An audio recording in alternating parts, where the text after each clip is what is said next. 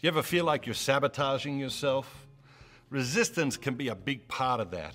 Resistance wears a thousand masks, many of which are so effective we don't even recognize resistance is behind them. Laziness, procrastination, fear, doubt, instant gratification, self loathing, indecision, escapism, pride, self deception, friction, tension, and self sabotage are just some of the ways resistance manifests its ugly self in our lives and causes us to settle for so much less than we were created for. You cannot become the best version of yourself unless you wake up every morning ready to slay resistance.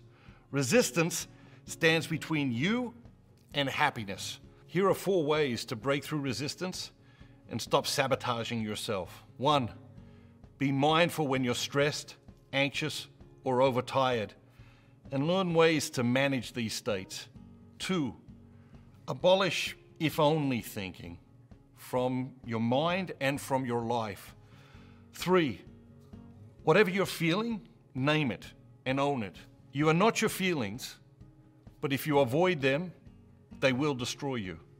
And four, develop one grounding habit that you do every day and never miss it.